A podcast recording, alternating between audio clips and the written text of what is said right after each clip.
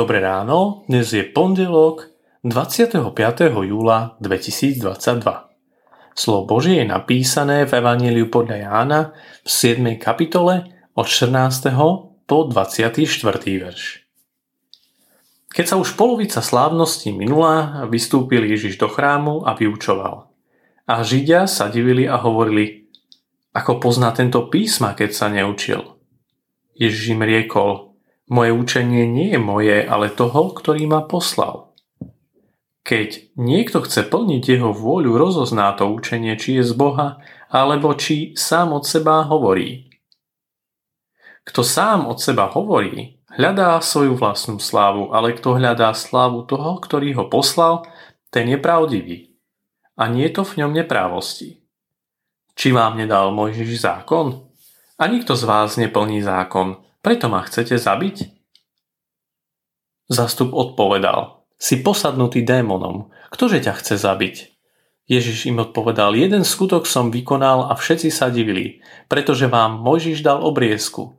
Nie, že by bola od Mojžiša, ale je od otcov. Obrezávate človeka aj v sobotu. Keď človek príjme obriezku v sobotu, aby nebol porušený zákon Mojžišov, Prečo sa hneváte na mňa, že som v sobotu uzdravil celého človeka? Nesúďte podľa zovňajška, ale súďte spravodlivo.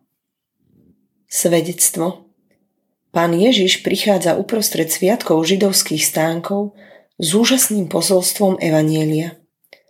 Všetkých, ktorí ho počúvali, prekvapilo, čo im prišiel odovzdať. Bolo to vzácne posolstvo živej viery od jeho otca, ktoré túžil osláviť srdcom i verejne. Svojim poslucháčom však vyčítal, že hoci majú od Mojžiša živé Božie slovo, nie sú schopní prijať i žiť ho a tak byť na svedectvo núdznym ľuďom okolo seba. Tým však v nich spôsobil ešte väčšiu nenávisť voči nemu. Až do tej miery, že ho niektorí chceli zabiť. A žiaľ, nikto z nich nemal odvahu zastať sa ho. Ako je to so mnou? Ako je to s nami? Dokážeme mať ako Božie dieťa súcit a stáť pri tých verných, ktorí pre svoju úprimnú a živú vieru v pána Ježiša prežívajú ešte i dnes nelásku, ba až nenávisť? Či už v rodine a niekedy ešte aj na pracovisku?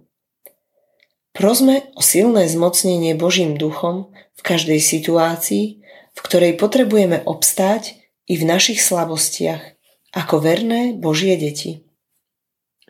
Dnešné zamyslenie pripravila Magdaléna Peniašteková. Pamätajme o svojich modlitbách na cirkevný zbor Nitrianská streda. Prajeme vám krásny deň.